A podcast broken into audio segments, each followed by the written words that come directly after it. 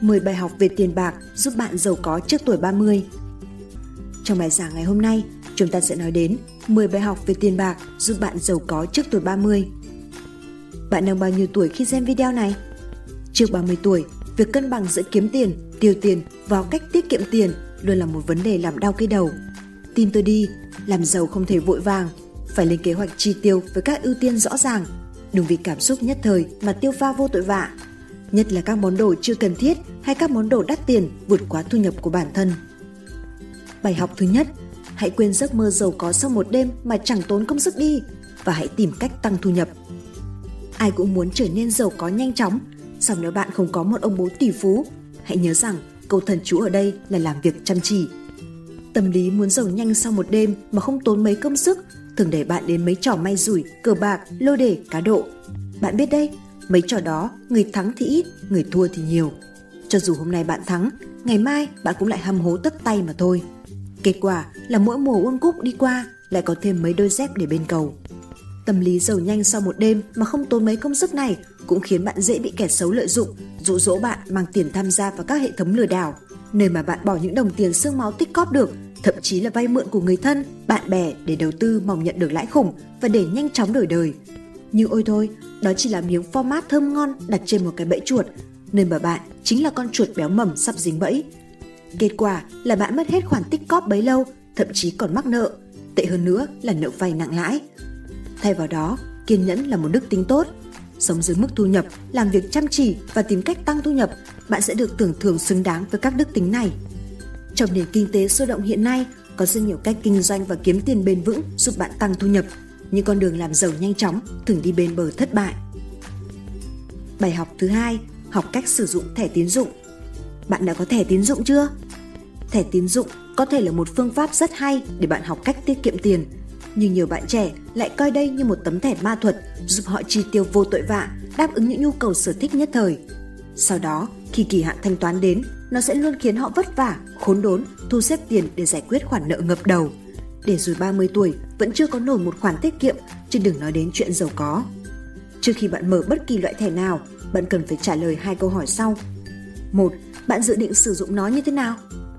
hai. Bạn sẽ sử dụng nó trong tất cả các giao dịch thanh toán hay chỉ khi khẩn cấp? Hơn nữa, việc chi tiêu thông minh cũng giúp xây dựng điểm tín dụng của bạn trong mắt các ngân hàng, khiến việc vay hay thế chấp sau này trở nên dễ dàng hơn. Bài học thứ ba, không khoa trương và đừng thể hiện. Những người thành công và khiêm tốn thường sẽ không mua điện thoại, đồng hồ hoặc xe đắt tiền cho đến khi họ có tài chính vững chắc hoặc họ có một nguồn thu nhập an toàn. Đừng vội vàng khi mua xe mới. Khi đã bắt đầu có thu nhập tốt, nhiều người sẽ nghĩ đến việc đổi một phương tiện đi lại mới. Điều này là hiển nhiên bởi những chiếc xe bóng bẩy, đắt tiền luôn có sức hấp dẫn khó mà cưỡng lại.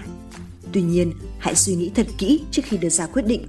Các khoản phí như đăng ký, bảo trì, xăng xe, bảo hiểm hay chi phí bến bãi sẽ là những vấn đề bạn cần quan tâm trước nhất khi móc tiền túi của mình ra để mua xe.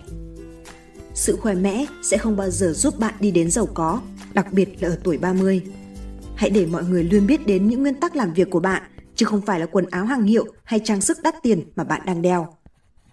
Những người giàu có nhất thế giới, họ thể hiện mình như thế nào? Mark Zuckerberg với tủ áo phông xám giản dị giống nhau bảy ngày như một. Bữa sáng của tỷ phú Warren Buffett không quá ba đô la, hay như ông chủ của Amazon giàu nhất thế giới Jeff Bezos vẫn lái xe bình dân. Trước tuổi ba mươi, bạn luôn có xu hướng chi tiêu hoang phí cho những thứ không mấy hữu dụng, chẳng hạn như bia, rượu cho các cuộc vui thâu đêm suốt sáng cuối tuần, chiếc điện thoại xịn và chiếc xe đời mới nhất để thể hiện độ chất chơi với bạn bè nhiều hơn là phục vụ cho nhu cầu công việc hay sự nghiệp sau này.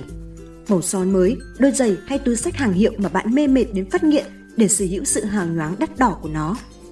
Tuy nhiên, cần biết rằng khi già đi, người ta luôn thấy cần phải theo dõi chi tiêu của bản thân tốt hơn. Do vậy, hãy học cách tiết kiệm tiền và suy nghĩ về những thứ bạn thực sự cần cho nhu cầu của bạn, không phải những thứ bạn muốn. Tôi sẽ kết thúc bài học thứ ba với hai câu nói nổi tiếng của Warren Buffett.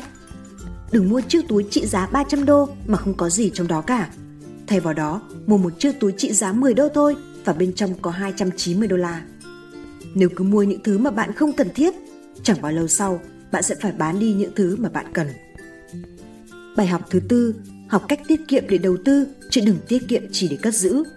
Cách tiết kiệm dễ hiểu nhất ở đây đó là khi bạn bỏ vào két mười đồng và chỉ tiêu tối đa chín đồng, số tiền còn lại trong két sẽ là số tiền bạn tiết kiệm được.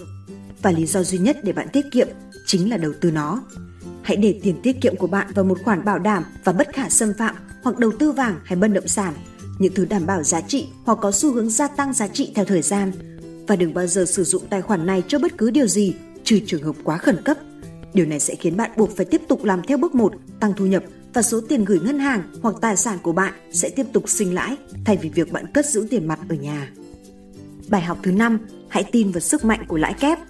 Nhà khoa học tiền tài Albert Einstein đã từng nói rằng sức mạnh to lớn nhất trong vũ trụ này chính là lãi kép. Đa phần mọi người đều nghĩ lãi kép chẳng có gì quan trọng. Tuy nhiên, trên thực tế, nó lại có sức mạnh ghê gớm. Lãi kép là số tiền lãi phát sinh từ tiền vốn cộng với số tiền lãi từ số tiền ban đầu tính thêm tiền lãi từ số vốn đó. Với mức lãi suất năm phần trăm một năm, nếu tính lãi kép, sau hai mươi lăm năm sẽ gấp ba phẩy bốn lần so với số vốn ban đầu. Với mức lãi suất mười phần trăm một năm, nếu tính lãi kép, sau hai mươi lăm năm sẽ gấp mười phẩy tám lần so với số vốn ban đầu. Với mức lãi suất hai mươi phần trăm một năm, nếu tính lãi kép, sau hai mươi lăm năm sẽ gấp chín mươi lăm phẩy bốn lần so với số vốn ban đầu. Ví dụ, bạn gửi vào ngân hàng một tỷ đồng với lãi suất mười phần trăm một năm, thì sau hai mươi lăm năm bạn sẽ có xấp xỉ mười phẩy tám tỷ đồng. Bạn nghĩ sao với con số tuyệt vời này? Bài học thứ sáu, tránh mang nợ tiêu dùng. Hãy tự đặt cho mình một quy tắc rằng bạn sẽ không bao giờ mang nợ nếu điều đó không giúp bạn kiếm tiền. Hãy sống dưới mức bạn có thể chi trả dựa trên thu nhập hiện tại. Bạn chỉ vay mượn tiền để mua một chiếc xe hơi khi và chỉ khi bạn biết nó có thể giúp bạn tăng thu nhập. Người giàu thường sử dụng nợ để thúc đẩy sự đầu tư hoặc quay vòng vốn, gia tăng các nguồn tiền. Còn người nghèo thì sử dụng nợ để mua những thứ khiến cho người giàu ngày một giàu hơn. Học cách ưu tiên xử lý các khoản chi đúng hạn, giúp bạn không mất thêm phí quá hạn.